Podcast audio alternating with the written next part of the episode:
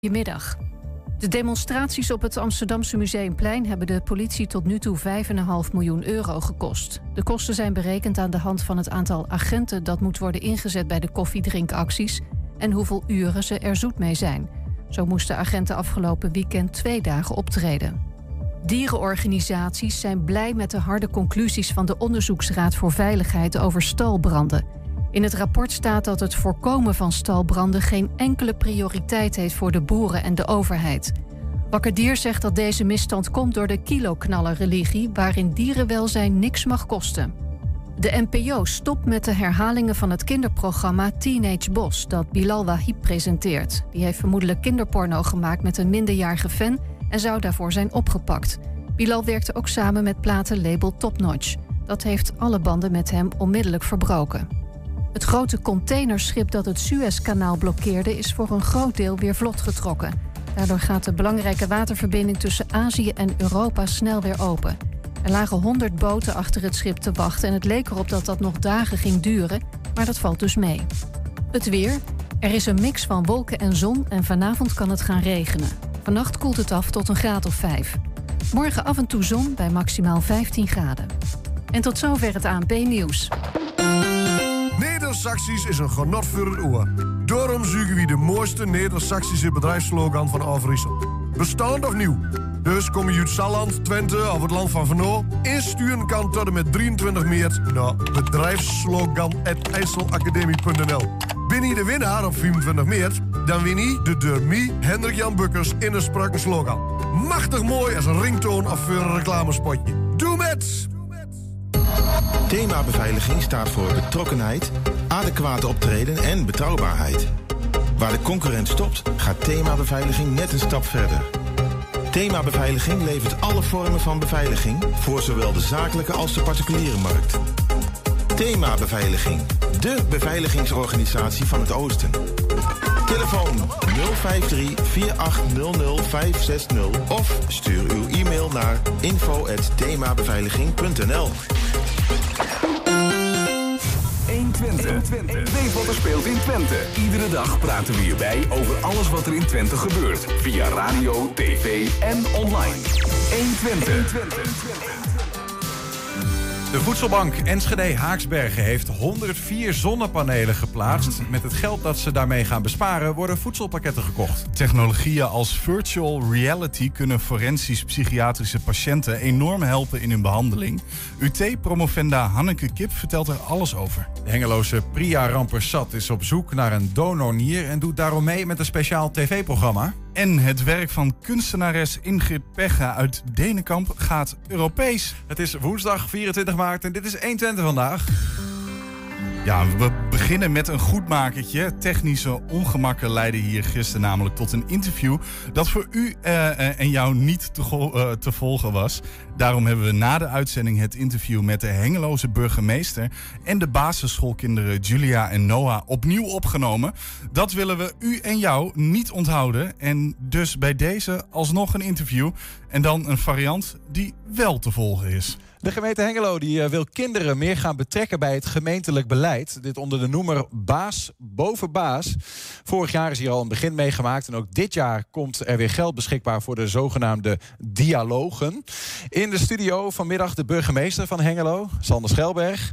En uh, twee Hengeloze kinderen, Julia en Noah. Leerlingen van uh, groep 8 van basisschool Titus Brandsma. Welkom. Dankjewel.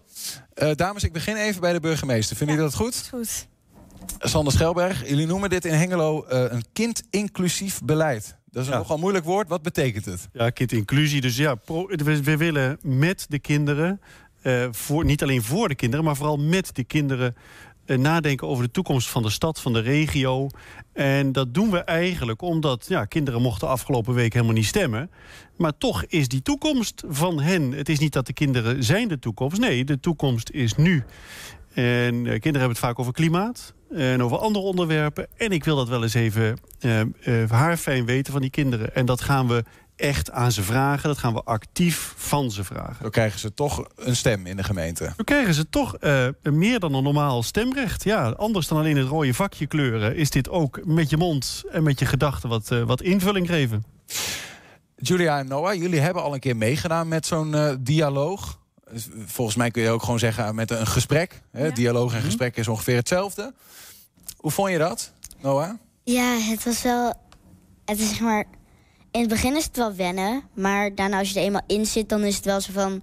Oh ja, en dit is nog een idee. En dat is nog een Waar idee. ging het over? Waar moesten Eh, jullie over nadenken? Waar Wij moesten jullie over nadenken over voornamelijk het milieu. En hoe we dan meer groen in Hengelo konden brengen. En zo kwam je dus op allerlei ideeën. En ook de gekste en creatiefste die je maar kon bedenken. Ja, ja, ja, ja. Ik ga eventjes iets voorlezen zoals ik zie dat jullie... Jullie hebben een vraag van de gemeente gekregen. En die, die ga ik even letterlijk voorlezen. Komt-ie. Ja. Hoe kan de gemeente ervoor zorgen dat inwoners in hun eigen omgeving aan de slag gaan met oplossingen voor de gevolgen van klimaatverandering?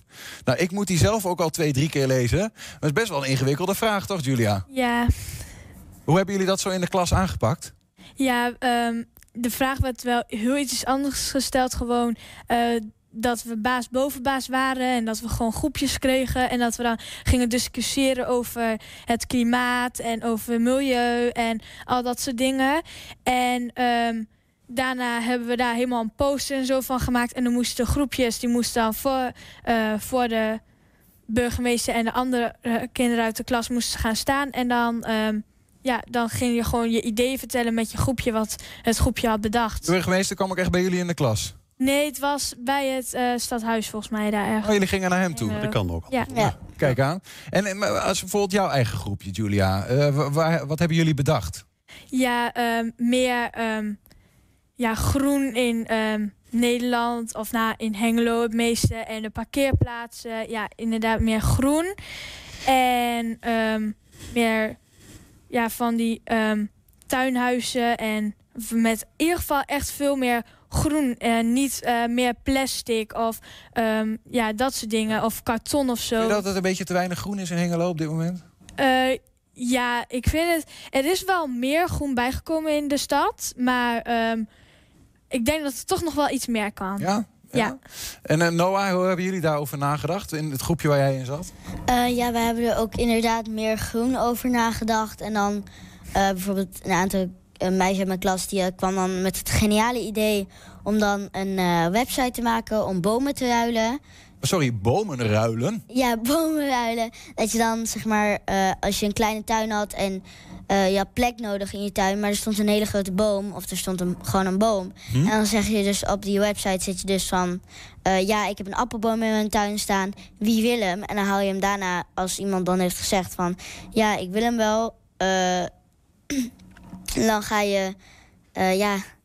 dan haal je die met wortel en al eruit... en dan eh, verplaats je die naar een ander huis. Nou, kijk aan. Wat een fantastisch idee. Ja. Zouden jij en ik Nee. zouden al lang denken... wat een raar idee, dat kan niet, mag niet, enzovoort. Bomenswop. Als ik de appel een keer niet lekker vind, dan, wil ik, een- dan neem ik een peer. En dan krijg jij die appel. Ja. Kom je erop? Idee? Maar eh, meneer Schelberg, als u het dan een mooi en leuk idee vindt... dan is het ook wat aan de gemeente om daar mogelijk iets mee te doen. Ja, dat vind ik net het leuke. Dus dit is, of we nou de Bomenswap-app gaan doen of niet... en of dat ze dat zelf gaan doen... en of dat het kan of niet. Maar ik vind het wel een leuk idee. Dus een voorbeeld staat voor het Centraal Station van Hengelo... waarbij we die hele grote rode bakken met bomen hebben. En waarom staan die in bakken? Dat als er een keer kermis is, dan pakken we de bakken weg... en dan zetten we het ergens anders neer. Dat is een beetje dit idee. Maar ik vind zo'n Bomenswap vind ik wel een, eh, een heel leuk idee. En het is maar de vraag of ik dat als gemeente moet doen... of dat kinderen zeggen, en dat gebeurde ook in het verleden... dat ze zeggen, mogen wij dat gewoon doen? Ja, mogen wij daar bijvoorbeeld een plek naar? Kijk, en dan, zou, en dan moeten we zeggen, ja jongens... Hoe, tuurlijk moeten jullie dat doen. Ja, Ga je het ook een beetje in de gaten houden? Of die ideeën van jullie een beetje Ja, in de praktijk ja, worden zeker. gebracht? Zou wel- Jazeker. Ja, Het zou wel grappig zijn als je dan zeg maar, een idee hebt bedacht... en dat je dat dan over iets later, dat je dat dan echt ziet ook in, de, eh, in Hengelo. Ja. Je dan gewoon ziet van, oh ja, dat heeft ehm, iemand uit mijn klas bedacht. Ja, nou, dat is natuurlijk wel een beetje hoe het gaat in de wereld. Hè? Wij Ja. bepalen met z'n allen eh, wat er uiteindelijk in onze leefomgeving gebeurt. Nou, meneer Schelberg die mag dat dan uitvoeren. Maar uiteindelijk, uiteindelijk bedenken we het allemaal. En dat uitvoeren is ook maar de vraag, niet omdat er nou van weg te ben... maar wel het feit dat bijvoorbeeld wij wel eens een keer lege plekken in de stad hadden. We noemen het wel eens pauzelandschappen. We wachten tot iemand daar een gebouw gaat bouwen of een parkeerplaats komt. Totdat er kinderen bij mij zeiden, mogen wij daar gewoon eens een moestuin beginnen? En dan komen er altijd mensen die zeggen, ja, maar als jullie dan komen... we willen er een keer wat doen en allemaal problemen. Je kunt natuurlijk ook zeggen, jongens, ga je gang... en weet dat. En voor mij wordt, kom ik, maak ik het nog een keer schoon voor die tijd of niet. Maar ga maar, durf maar, doe maar. Het idee voor dat, uh, dat kind-inclusieve beleid van Hengelo... dat is ontstaan eh, in de coronacrisis. Ik geloof dat Mark Rutte zag dat uh, de jongeren en de kinderen nou, er niet heel lekker op gingen. En die schreef die oproep aan de kinderen en de jongeren van Nederland van... hey, spreek je eens uit, wat heb je nodig? Wat gebeurt er allemaal in je omgeving? En dat heeft Hengelo gedaan. Uh, zoals wij allemaal bijvoorbeeld vanavond ook naar de persconferentie van de premier gaan kijken. En dan eerst gaan we luisteren, wat zegt hij nou? Maar toen zei hij ineens, ik wil van die kinderen horen. Ik wil dat jullie vragen stellen, maar niet, niet alleen vragen, maar ook ideeën komen. Dat was vooral zijn uitdaging. En toen dacht ik, verhip, daar ga ik wat mee doen. Want Mark Rutte kan het wel in Nederland doen. Maar ja, dat zijn dan tien kinderen, misschien niet langskomen. Ik denk, ik ga de Hengeloze kinderen er ook naar bij halen. En we gaan gewoon doen wat Mark Rutte moet doen. En dan heb ik allemaal gefilmd. Dat hebben we opgenomen, dat hebben we gedaan. Dat hebben we ook gestuurd naar Mark Rutte. En uh, toen, toen heb kwam ik ook, een reactie ook. En toen, toen, zei ik ook nog van nou... en wat ik nou helemaal leuk vond... Uh, uh, en die, die, de, de, de assistent vond het helemaal leuk. Die zei ik laat het zeker zien. Ik zei maar laat Mark Rutte dan ook eens reageren. Hij had het ontzettend druk, dat merkte ik wel. Maar hij heeft een brief gestuurd. En die hebben de, een kopie daarvan hebben alle kinderen ook gekregen. Ja, fantastisch zeg. Het, het onderwerp wat nu de komende tijd besproken gaat worden... is vrijheid. Ligt ook wel een beetje in het verlengde van corona. Hè? Dat, laat ons toch wat opgesloten voelen. Um, die gaat uh, beantwoord worden, de vragen rondom vrijheid... door de kinderen van de uh, S-Rijnschool. Maar ik dacht, jullie zitten hier nu toch. Dus ik heb even gewoon een, een vraag. Als ik nou eens aan jou vraag, Julia... wat is vrijheid eigenlijk voor jou? Ja, vrijheid is gewoon dat je mag zijn wie je wil zijn. En het maakt niet uit of je dus katholiek bent of protestant. Of dat je een donkere huidskleur hebt of een lichtere huidskleur. Ja, je mag gewoon zijn wie je wil zijn. Je mag je eigen mening geven. En ja, dat is wel het mooie ook aan een mens zijn. En ja, dat je gewoon mag zijn wie je wil zijn.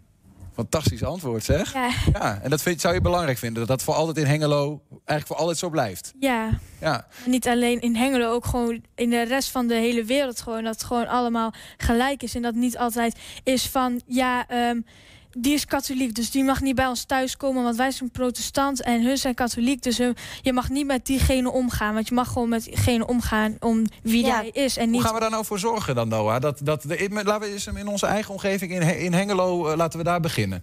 Hoe gaan we nou voor zorgen dat, dat, dat we met elkaar die vrijheid behouden? Eh, ja, ja. Een moeilijke vraag misschien wel. Ja, moeilijke vraag, ja. Ja, het is wel. Stel je nou eens voor dat jij jongens en meisjes in de klas hebt zitten of in je straat. En die doen dat niet. Die doen misschien dingen waarvan jij denkt dat is toch niet vrijheid. Wat zou je dan bijvoorbeeld doen? Als je dat ziet en hoort. Als ik dat zie, dan... Maar je moet wel je mening kunnen uiten. Dus dan kun je wel natuurlijk zeggen van... Ja, waarom doen jullie dat? Oh, ik zou het zo doen. Eh, maar iedereen heeft nog steeds... Iedereen heeft wel bijvoorbeeld katholiek en eh, niet-katholiek. Dat heeft wel nog steeds zijn verschillen. Mhm. Dus eh, het moet wel... Je moet er niet om, laat ik het maar zo zeggen, gepest worden. Ja. Maar het is ook niet dat je iedereen hetzelfde moet laten doen. En vind je dat er, dat er, dat er bijvoorbeeld grenzen zijn aan... eh, want dat zeggen we tegenwoordig, hè? Ja, vrijheid van meningsuiting. Er zit ook het woordje vrijheid in. Kan dat altijd, vind je?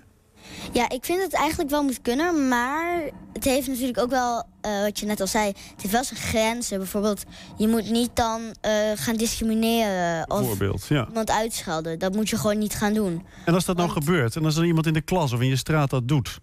Want dat vroeg je natuurlijk net, van wat doe je er dan zelf aan? Ja, ik vind niet dat het gelijk echt strafbaar moet zijn.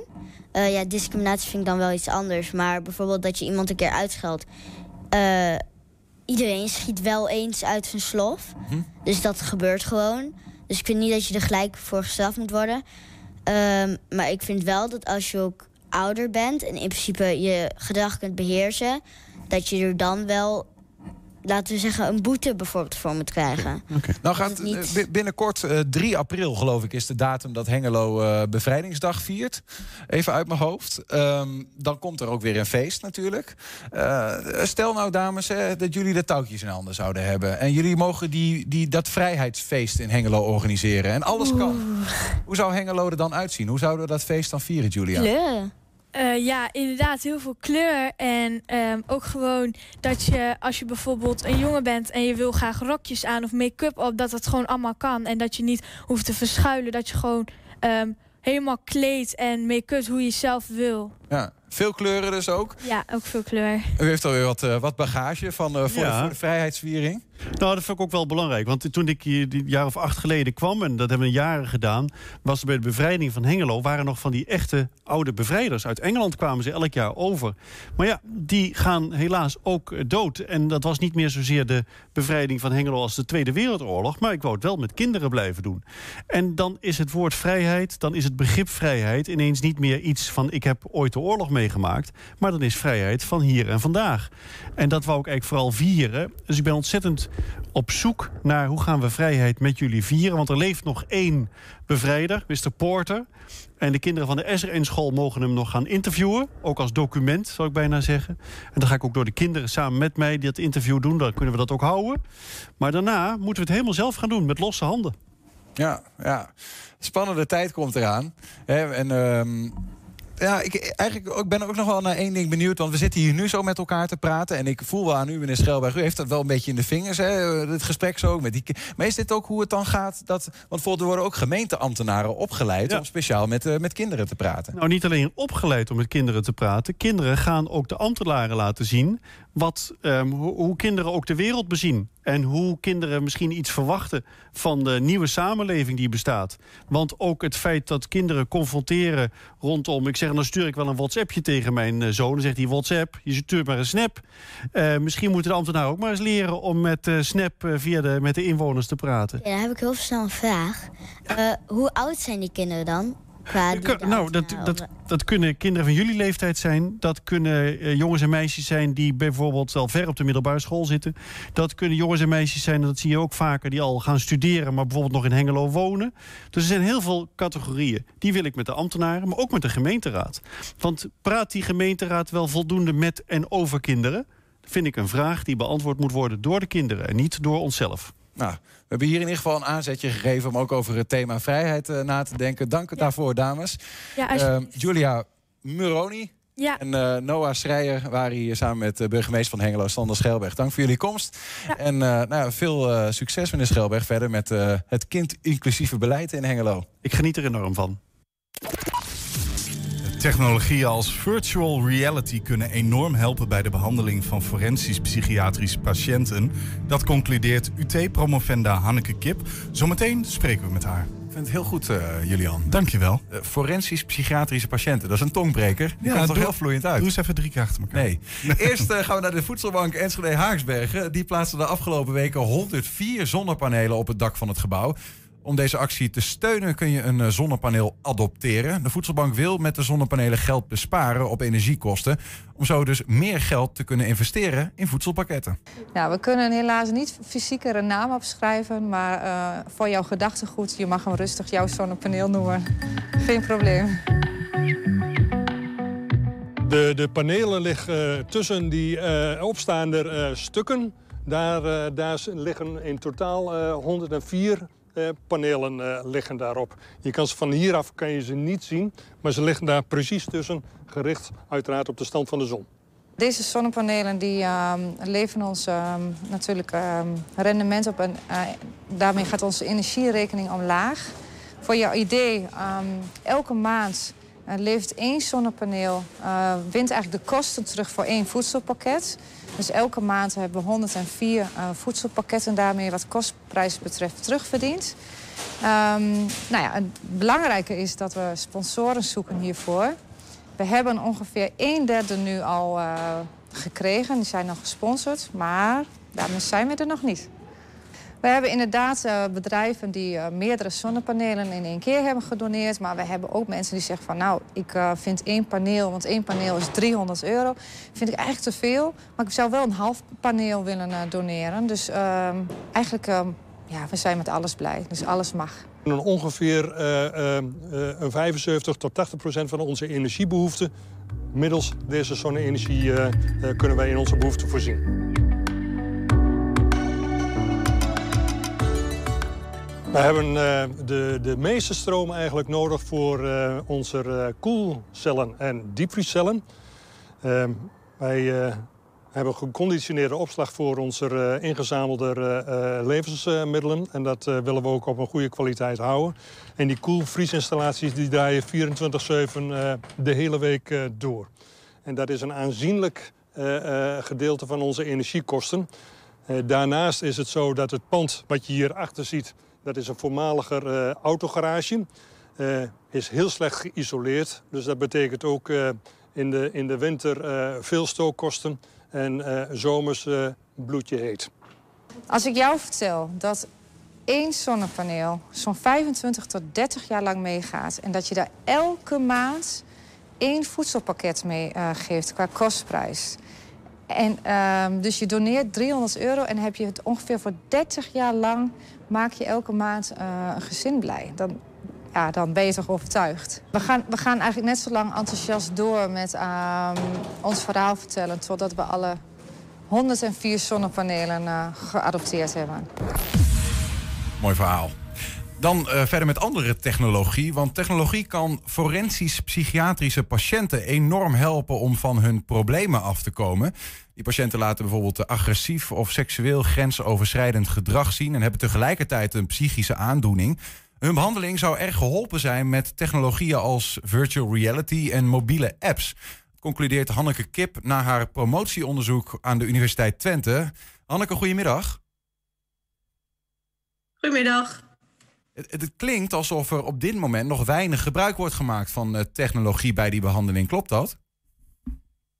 Ja, ja, dat klopt. We hebben uh, in ons onderzoek ook gekeken naar van hoeveel wordt er nu gebruik gemaakt van technologie en welke zijn dat onder andere. En dan zien we toch dat het vooral veel taalgedreven technologieën zijn, maar dat ook die eigenlijk heel erg weinig gebruikt worden in de behandeling. Ja. Dus eigenlijk bijvoorbeeld maar uh, eh, 5% van de patiënten een technologie aangeboden kregen en ermee starten.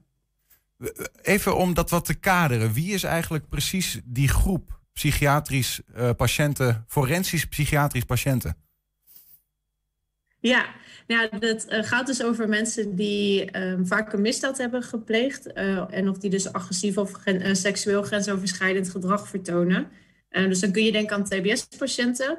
Dus die hebben vaak een vrij ernstig delict begaan. Uh, of mensen die in een andere, iets minder beveiligde kliniek zitten. Zoals bijvoorbeeld de FPA, die is toen veel in het nieuws geweest met Michael P. Maar eigenlijk het grootste deel van de forensische psychiatrische patiënten... die hebben relatief kleine, tussen aanhalingstekens, delicten gepleegd. Uh, die wonen ook vaak thuis en die krijgen dan behandeling bij een uh, polykliniek. Om ervoor te zorgen dat ze niet opnieuw de fout ingaan. Wat is precies, en het klinkt als een open deur, maar zo bedoel ik hem niet. Maar wat is precies hun probleem? Want dat ze een probleem hebben omdat ze de fout ingaan, dat is duidelijk. Maar waarom gaan ze de fout in? Ja. Dat is nou een hele goede vraag. En als we daar een uh, makkelijk antwoord op hadden, dan was de behandeling ook een stuk makkelijker. Eigenlijk verschilt dat heel erg per patiënt. Um, we kijken dan naar wat zijn de risicofactoren. Dus wat zijn nou oorzaken van uh, dat grensoverschrijdend gedrag. En dat verschilt heel erg per patiënt. Dus bij de ene zit er bijvoorbeeld in dat iemand een psychose had en waanideeën. Bij de ander zit het meer in het netwerk, dus foute vrienden hebben. Um, de ander heeft bijvoorbeeld veel problemen met alcoholgebruik. Dus het is ontzettend breed. En dat mhm. maakt het dus ook heel erg lastig om te kijken van hoe kunnen we deze groep nou helpen, omdat het zo heel divers is. Ja, precies. Is er iets te zeggen over um, de behandeling in algemene zin van dit soort problematiek die er op dit moment wordt toegepast? Ja, op dit moment heb je dus uh, klinische patiënten en polyklinische patiënten. Dus klinische patiënten zitten dan bijvoorbeeld in een uh, TBS-instelling, dus daar krijgen ze ook begeleiding uh, en ook bijvoorbeeld behandeling door een psycholoog waarin er dus wordt gekeken naar welke risicofactoren zijn relevant en hoe kunnen we dat verbeteren. Um, en bij die polyklinische patiënten die wonen dan thuis, die gaan bijvoorbeeld één keer per week naar een psycholoog um, of een ander soort hulpverlener om te kijken van hoe kunnen we nou ervoor zorgen dat jij niet opnieuw de fout ingaat. Want dat is het primaire uh, behandeldoel, de, uh, eigenlijk de maatschappij beschermen, de patiënt beschermen, dat hij niet opnieuw dat grensoverschrijdend gedrag vertoont. Mm Lijkt me bijzonder ingewikkeld ook als je dan dat onderzoek ingaat wat je hebt gedaan. Van hoe kan nou technologie bijdragen als eigenlijk ja, de behandelvraag niet altijd duidelijk is of heel breed is. Hoe heb je dat eigenlijk aangepakt? Nou, eigenlijk zijn we, dus zeker waar inderdaad, we zijn heel erg breed begonnen door eerst maar eens te kijken van, nou maar wat kan er nou eigenlijk qua technologie? Dan kun je bijvoorbeeld denken aan online modules, eh, waarin mensen dus zelf bijvoorbeeld opdrachten doen gericht op alcoholgebruik, sociale vaardigheden, dat soort dingen. Dat wordt nu veel gebruikt. Beeldbellen kennen we inmiddels allemaal, zal ik niet meer uit hoeven te leggen. En we zagen ook dat er wel wat bekend was over bijvoorbeeld virtual reality. En wat we daarna hebben gedaan is gewoon maar eens vragen aan behandelaren, maar ook aan patiënten van waar hebben jullie nu behoefte aan? Dus op welke manier kunnen we jullie helpen? En daarna bedenken van goh, hoe zou technologie daaraan kunnen bijdragen. Dus het is een heel brede vraag, dus die hebben we ook heel breed beantwoord. Ja. Een van de conclusies is dat virtual reality een, een, een, nou ja, een goede bijdrage zou kunnen leveren. dat is natuurlijk heel beeldend. Daarom ben ik ook wel benieuwd naar, heb je daar eventueel wat beelden van die je kunt laten zien of voorbeelden van hoe dat dan in zijn werk gaat? Um, ja, ja, nou, virtual reality, wat, wat daar de kracht van is, is dat je dus een bril opzet en daar, dat, die bril had eigenlijk je hersenen voor de gek, waardoor je denkt dat je daadwerkelijk in een andere omgeving bent. Um, je hebt dan bijvoorbeeld filmpjes, dus dan kun je gewoon om je heen kijken, dan is het echt opgenomen, lijkt heel echt, maar je hebt ook bijvoorbeeld een meer um, interactieve virtual reality, waar je bijvoorbeeld rollenspellen kunt gaan doen. Mm -hmm. Daar heb ik ook een kort filmpje van meegenomen. En dat is van Clever, dat is een softwareontwikkelaar. Dus ik zal heel veel mijn scherm delen. Dus we kunnen nu met jou meekijken hoe je ons uh, een voorbeeld van die virtual reality omgeving laat zien. Ja, ik hoop dat jullie mijn scherm nu kunnen zien. Volgens mij, ja, we zien een scherm en jij kunt ons uh, er doorheen leiden, wat we nu uh, zien. Ja. ja, hier zie je dus een aantal virtuele scenario's. Dus je kan bijvoorbeeld een patiënt door het park laten lopen. Je kan een vraag, wat valt je op? Nou, dit is een rollenspel. Ze kan de behandelaar door middel van de stem vervormen, de microfoon eigenlijk een ander spelen. Je kan ook iemand naar een virtuele kroeg laten gaan. Nou, wat valt je op? Waar gaat je aandacht naar uit? Um, en hier zie je iemand in een thuissituatie, in een bus. Dus deze software um, kun je eigenlijk ontzettend veel verschillende dingen mee doen om te kijken van wat is nou lastig voor iemand. Dus wat zijn nou triggers? Hoe reageert bijvoorbeeld iemand op een vrij uh, agressieve vrouw aan de deur? En hoe kan iemand dan ook ervoor zorgen dat hij rustig blijft? Ja. Uh, ook al zit hij in zo'n lastige situatie. Hoe moet ik me dit voorstellen? Ben jij echt met een, uh, met een VR-bril bijvoorbeeld de TBS-kliniek ingegaan en heb je een, een situatie voorgelegd waar ze eerder ja, probleemgedrag hebben getoond en dan gewoon gekeken van wat gebeurt er nou met je? Hoe... Um, ja, nou ja, onder andere. Uh, we zijn niet zozeer naar TBS-klinieken geweest, maar meer bij de, um, de iets lagere beveiligingsniveaus. Dus het eerste wat we eigenlijk hebben gedaan is een aantal VR-sets meegenomen en patiënten gevraagd van nou zet, zet, deze bril eens op, wat gebeurt er dan en hoe zou je dit in kunnen zetten bij je behandeling? Wat we heel erg wilden voorkomen is dat wij gingen bedenken voor patiënten en voor behandelaren waar ze behoefte aan hebben. Dus we hebben bijvoorbeeld ze de bril opgezet, maar we hebben ook een aantal filmpjes gemaakt van nou we zouden het zo en zo en zo en zo in kunnen zetten.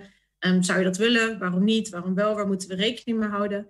En dat om ervoor te zorgen dat we een VR-toepassing maakten die dus heel goed aansluit op die praktijk. Want dat gaat vaak wel mis bij technologie. Iemand ergens hier in een kantoor bedenkt, dat ja, en dan vervolgens ja. blijkt het niet zo goed te passen. Maar heb je dan wat in de praktijk gebeurt. Heb je dat dan ook echt in de praktijk toegepast? Of is, het, is de conclusie meer gebaseerd op van hè, de patiënten zeggen dit zou mij wel kunnen helpen? Of weet je ook zeker dat het ze helpt? We weten helaas nog niet zeker dat het helpt. Uh, we hebben echt hier gekeken naar hoe kunnen we dat dan inzetten. En dat is een heel erg tijdsintensief proces. Je kan je ook waarschijnlijk wel voorstellen dat die cliëntengroep vrij complex is.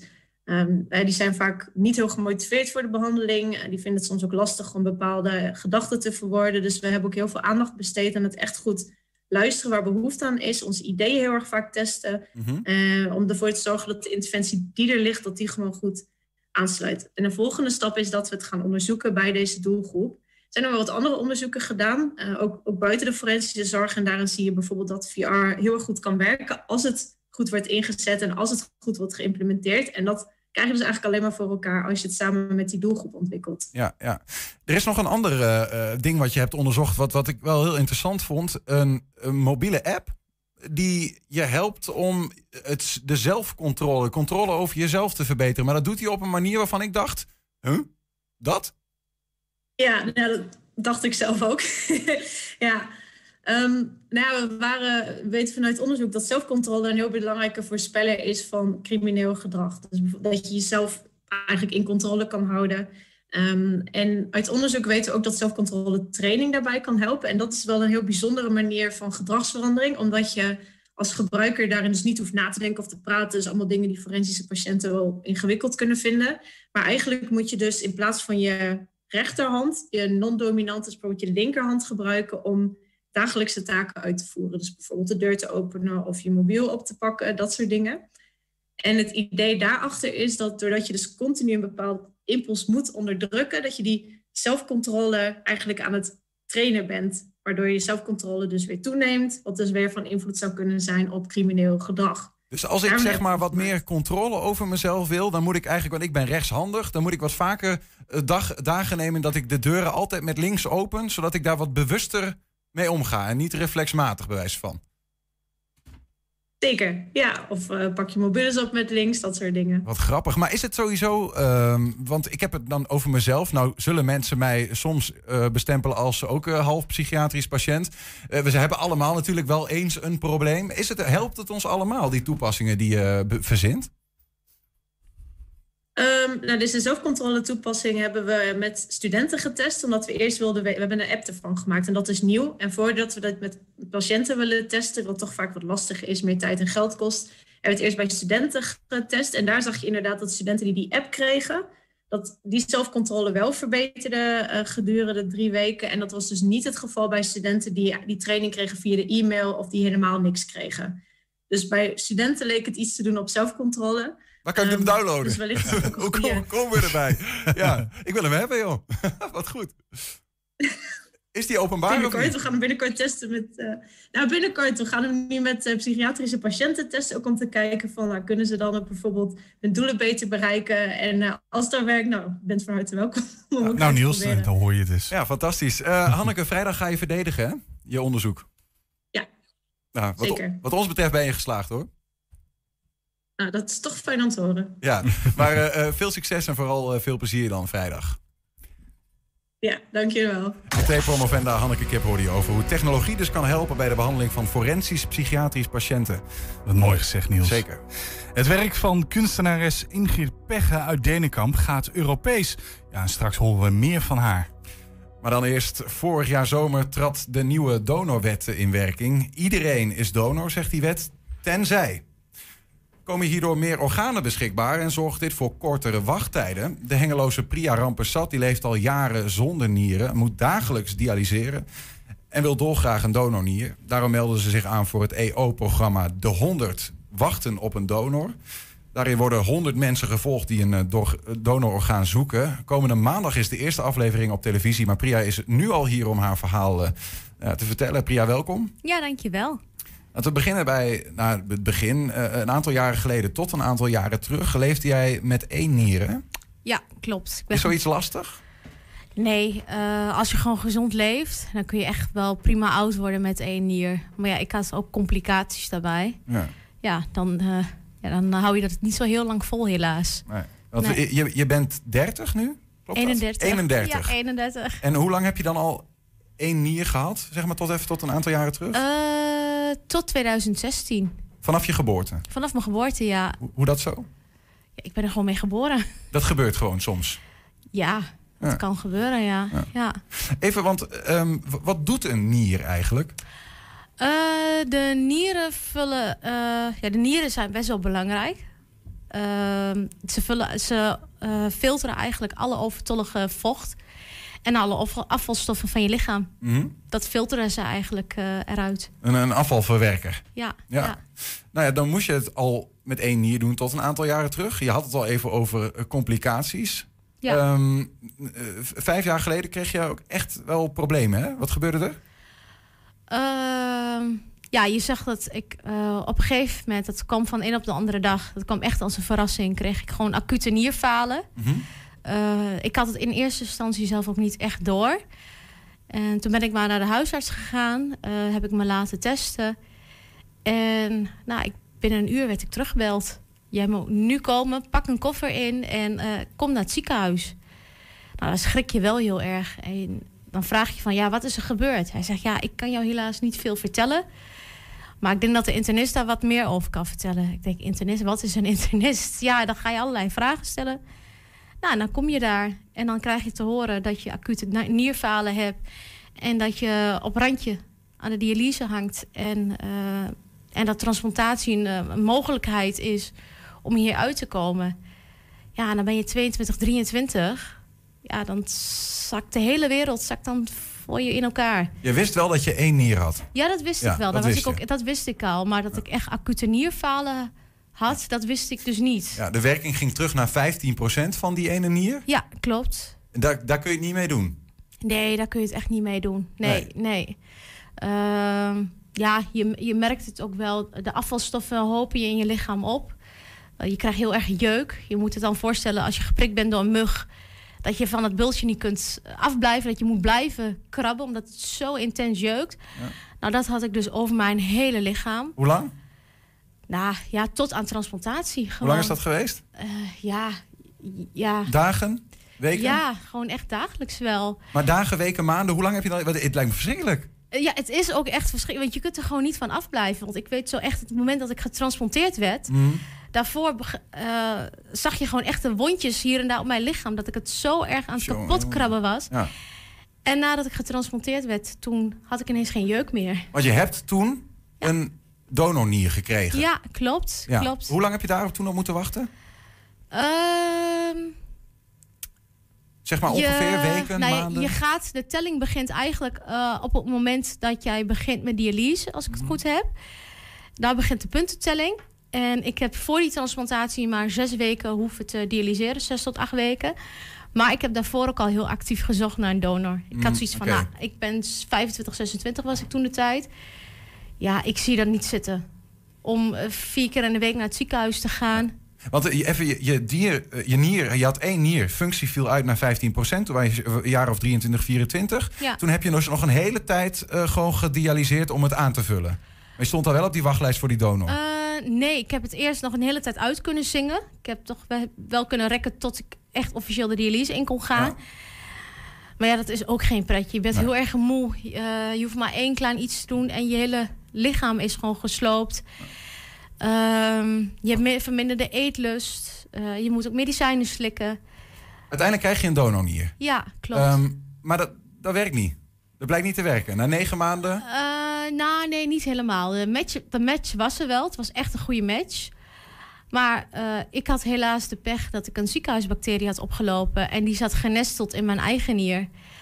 Dus ik... eh, nee, de, nier deed echt fantastisch. Eh, eh, de nierfunctie liep heel mooi omhoog. Dus alles was Ja. helemaal perfect. Maar ik kreeg om de havenklap urineweginfecties... dat gepaard ging met hoge koorts. Maar en, en dan? Dan haal je dus die slechte nier weg en dan heb je er nog steeds één. Ja, dan, heb je, dan behoud je je donornier, hou je dan gewoon... hou- Die- behoud dus je nog, ja. Heb je die nu nog? Nee, die is ook verwijderd uiteindelijk.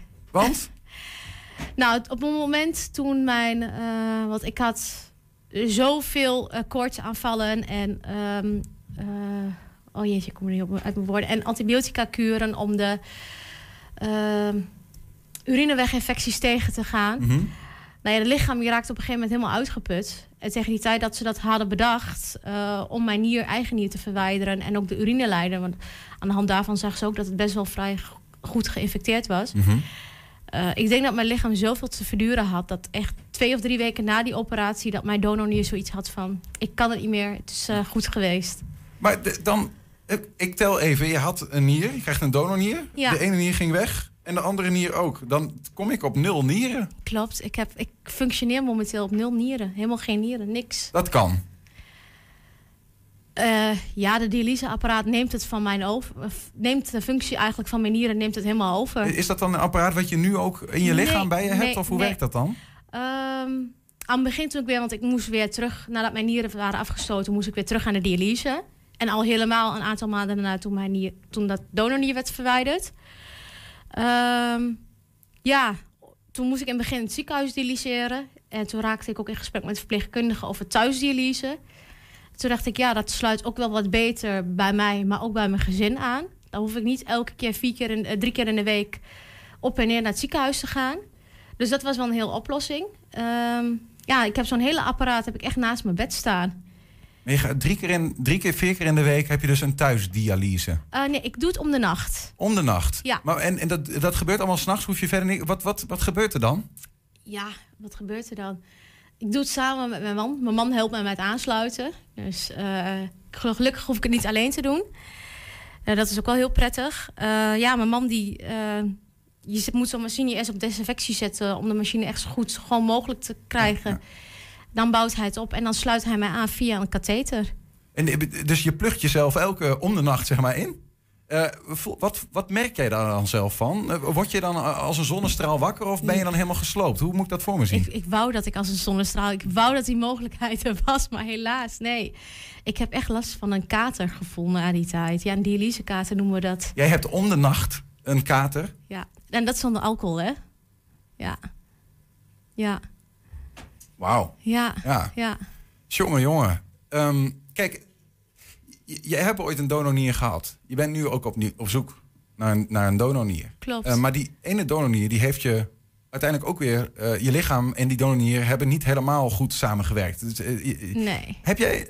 Wat doet het met je vertrouwen eigenlijk in je lichaam? Ehm, nou, op dat soort momenten dan raak je wel de vertrouwen kwijt.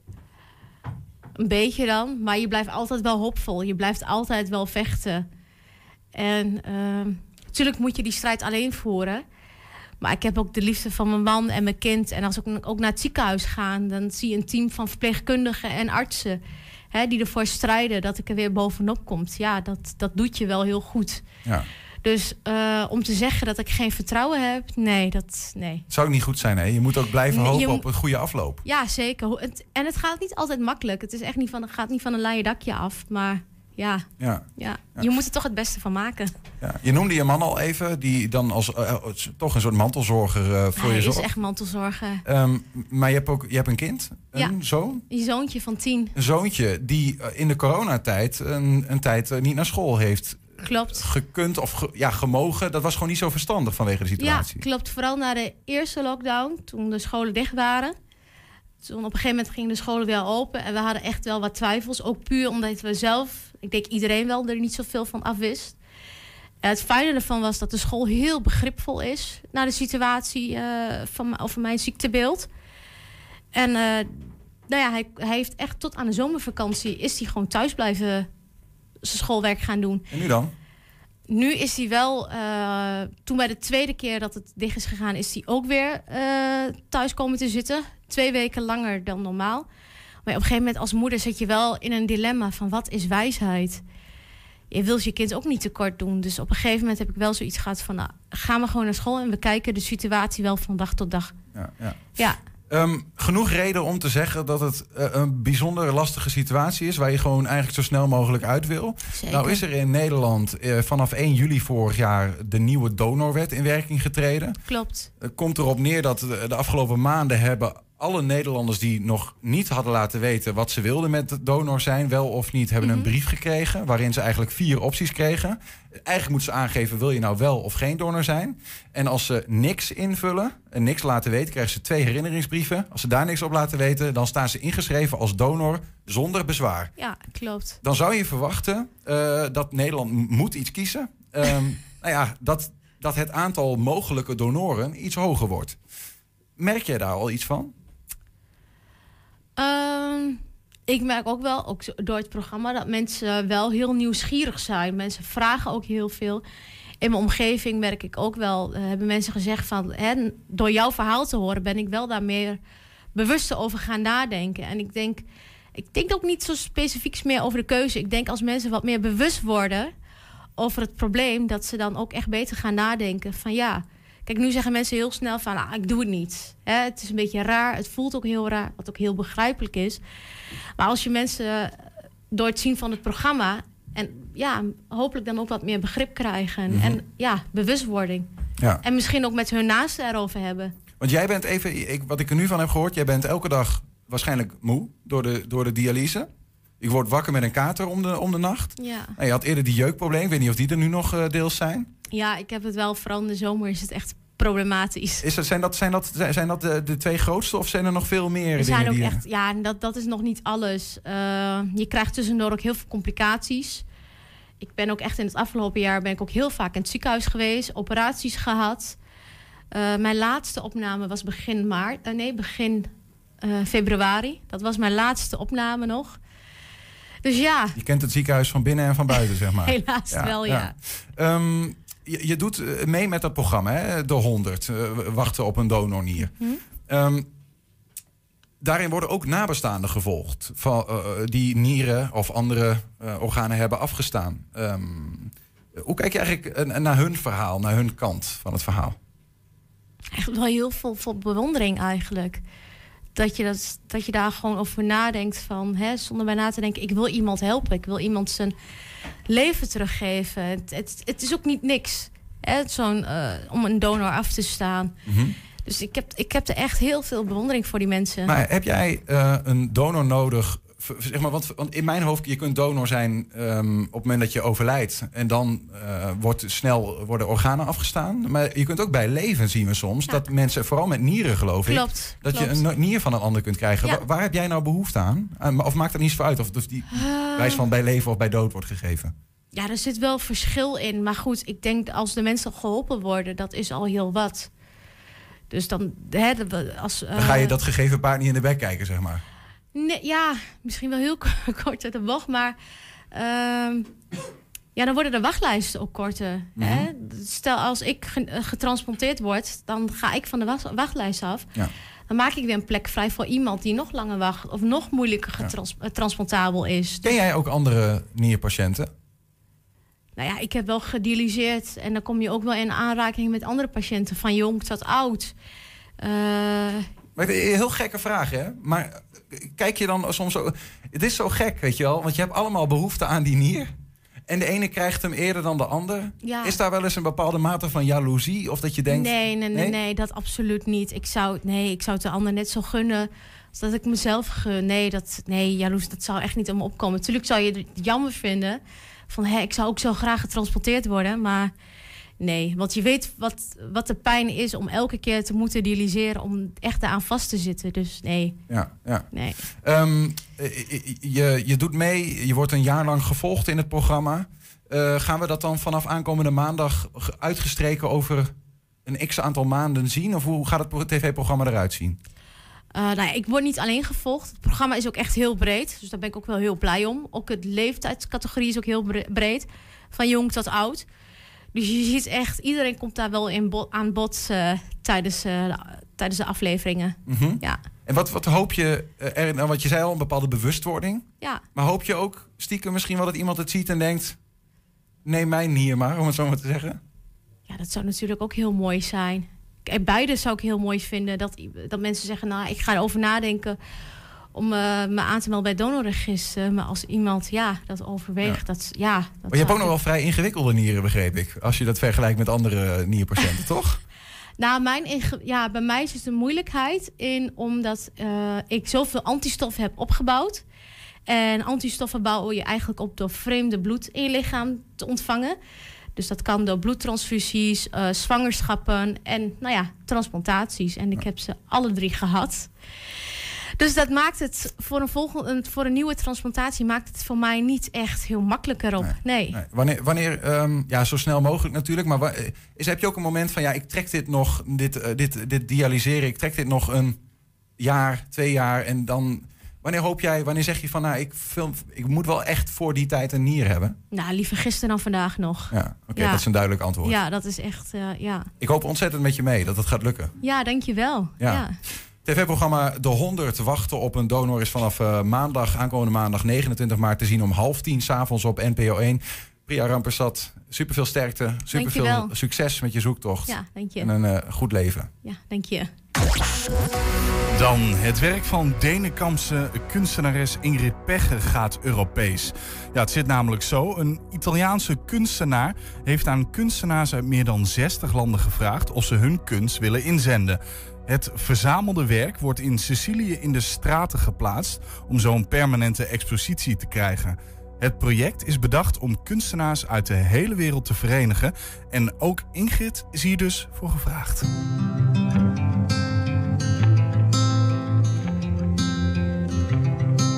Ik ben gevraagd door Maestro, Lorenzo Cinici. Dat is een beroemde kunstenaar uit Italië. En die hadden een plan bedacht om kunstenaars die natuurlijk in de coronatijd allemaal thuis zitten, om die eh, ja, te gaan verenigen. En daar hadden ze een project voor bedacht. En dat project dat, eh, dat houdt in ehm, dat 60 kunstenaars moesten een, een kunstwerk opsturen. En die kunstwerken die worden momenteel op keramische borden van 40 bij 60 gedrukt. En de bedoeling is dat het straks op Meri, dat is een klein plaatsje op Sicilië, daar in de straten worden geplaatst en op de pleinen. En dat je dan eigenlijk een permanente expositie krijgt van die 60 kunstenaars uit de hele wereld. Een soort openluchtmuseum. En dat Immortal staat er dan voor dat mensen, dan, omdat het permanent is, daar dus een soort onsterfelijkheid door krijgen. Dat hadden ze eigenlijk zelf ook niet verwacht, omdat in eerste instantie meer is ontstaan en het alleen Sicilië was. Maar Italië ging al gauw volgen en vier steden in China hebben meegedaan. Het is momenteel in Frankrijk, in Cannes en Monaco. Uh, Saoedi-Arabië heeft meegedaan, de Verenigde Emiraten, met Dubai natuurlijk. Uh, het heeft heel veel uh, aandacht gehad van de media, want het heeft in de New York Times gestaan. Het heeft, de China Daily heeft overgeschreven. Dus het is eigenlijk de hele wereld overgegaan. En ja, dat hadden ze eigenlijk van tevoren niet verwacht. Ja, ze hebben verschillende landen, ik weet niet of alle landen mee hebben gedaan, maar ze hebben dus inderdaad 60 uh, landen gevraagd. En dat doen dus voor elk land een kunstenaar mee. En ik doe dus namens Nederland mee. Ik maak uh, mijn schilderijen op, uh, op goed linnen met aluminium frame achter. ik schilder met name vrouwenportretten. Ik gebruik dus heel veel goud in de portretten om toch een, een wat rijkelijke uitstraling te geven. Ik vind goud zelf gewoon heel erg mooi. Uh, vaak een krachtige blik. Omdat ik toch uh, het mooi vind dat een vrouw mag uh, mooi zijn en toch die kracht uitstralen. Ja, en een combinatie van kleuren. Ik doe vaak gewoon het harde groen met het zachte groen. Wat subtiel, een beetje roze om het wat vrouwelijk te maken. Dat is een beetje mijn stijl. Ja, ik was natuurlijk wel heel erg vereerd. Want ja, je, ja, je verwacht dat niet dat, dat je daarvoor gevraagd wordt. Je denkt, misschien moet ik wel eerst een grote galerie hebben of moet ik heel bekend zijn. Maar ja, ze vonden gewoon mijn werk heel mooi en ja, geschikt om meedoen voor Nederland. Dus ik denk, ja, nou, waarom niet? Ook mee. Het hoeft er niet uh, specifiek een schilderij te zijn. Het, hoeft er gewoon, ja, het moest een schilderij zijn wat ik zelf gewoon mooi vond. Wat uh, met name mijn werk vertegenwoordigt. Kijk, daar heb ik laatst mee in de krant gestaan. En dit portret uh, doet dus meer zeg maar, met het project. Ik kreeg inderdaad nog een andere kans uh, aangeboden. En uh, ja, dat kon ik echt niet geloven. Ik kon dus een heel mooi historisch pand huren in de binnenstad van Oort-Marsum. Dat is natuurlijk hier in Twente wel het kunststadje. En ik denk, ja, dat moet ik natuurlijk, uh, dat moet ik natuurlijk gaan doen. En even nagedacht van, ja, wil ik dat, kan ik dat? nou, toch eigenlijk wel gelijk ja gezegd. En volgende week ga ik daar dus inderdaad een galerie openen. Mijn, mijn eigen man die zei van, ja, misschien moet je het gewoon gaan doen... Want dit is wat je altijd hebt gewild en dit is jouw droom. Uh, vertrouw er nog gewoon op en doe het gewoon. Dat uiteindelijk, ja, dat liefde voor het vak of zo, dat dan toch uiteindelijk gaat overwinnen. Ja, liefde van een vak zal overwinnen. Mooi.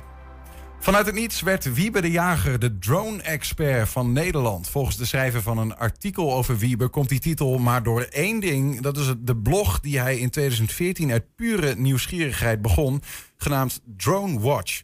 Van Lieverlee werd hij de bekendste drone-blogger van Nederland. Zijn blogs worden maandelijks gelezen door zeker 40.000 liefhebbers.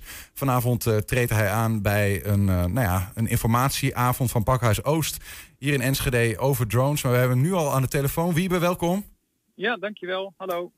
Ik vraag me af, hè, droom jij ook over drones? Oftewel, heb je drone-dromen? nou, zo erg is het nog net niet. Ik droom wel eens dat ik vlieg, maar dat had ik volgens mij uh, ook wel voordat ik uh, met drones bezig was. En, uh, nee, dus daar droom ik niet over. En lopen die dromen goed af of stort je dan ter neder? nee, dat zijn de meest fantastische overviews krijg je, ja. Waar komt die passie vandaan voor, voor, je, voor de drones?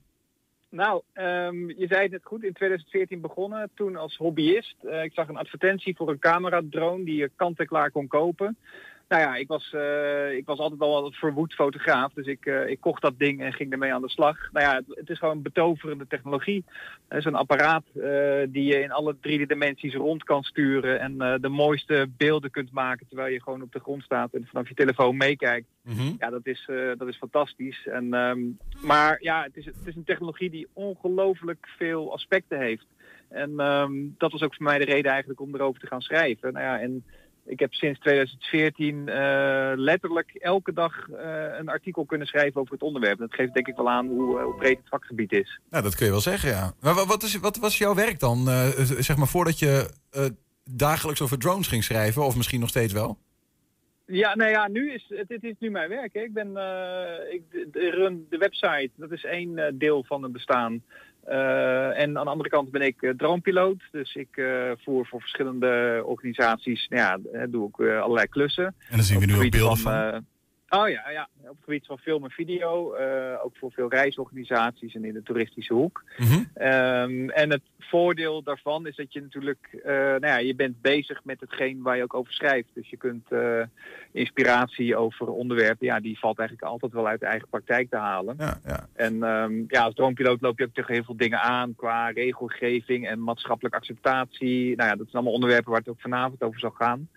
Um, en dus je kunt je voorstellen dat het, uh, dat het echt een, een, onderwerp is waar je ongelooflijk veel over kunt zeggen. Ja, je, nou ben jij er al vanaf 2014 mee bezig. En we zien misschien en horen steeds meer over drones. Mm -hmm. um, maar jij hebt het over een drone-revolutie die eigenlijk nog aanstaande is. Hè? Ja, kijk, ergens die technologie is, uh, die is al best wel even aanwezig. Hè? Dus ja, in 2014, ja, ik was eigenlijk ook wel laat komen, want er waren al best wel veel bedrijven en mensen mee bezig. Uh, alleen het was gewoon niet zo alomtegenwoordig en ook niet zo laagdrempelig. Nou ja, tegenwoordig is het super laagdrempelig geworden. Hè? Die technologie, die, nou ja, je koopt het gewoon letterlijk in, in een speelgoedwinkel. Uh, maar je ziet ook dat het gebruik van drones voor professionele toepassingen, mm -hmm. uh, ja, dat, dat neemt ook een vlucht. Hè? Ja. Dus uh, je kunt denken aan de brandweer die dat inzet tijdens een brand, of het vervoer van spoedeisende medicatie.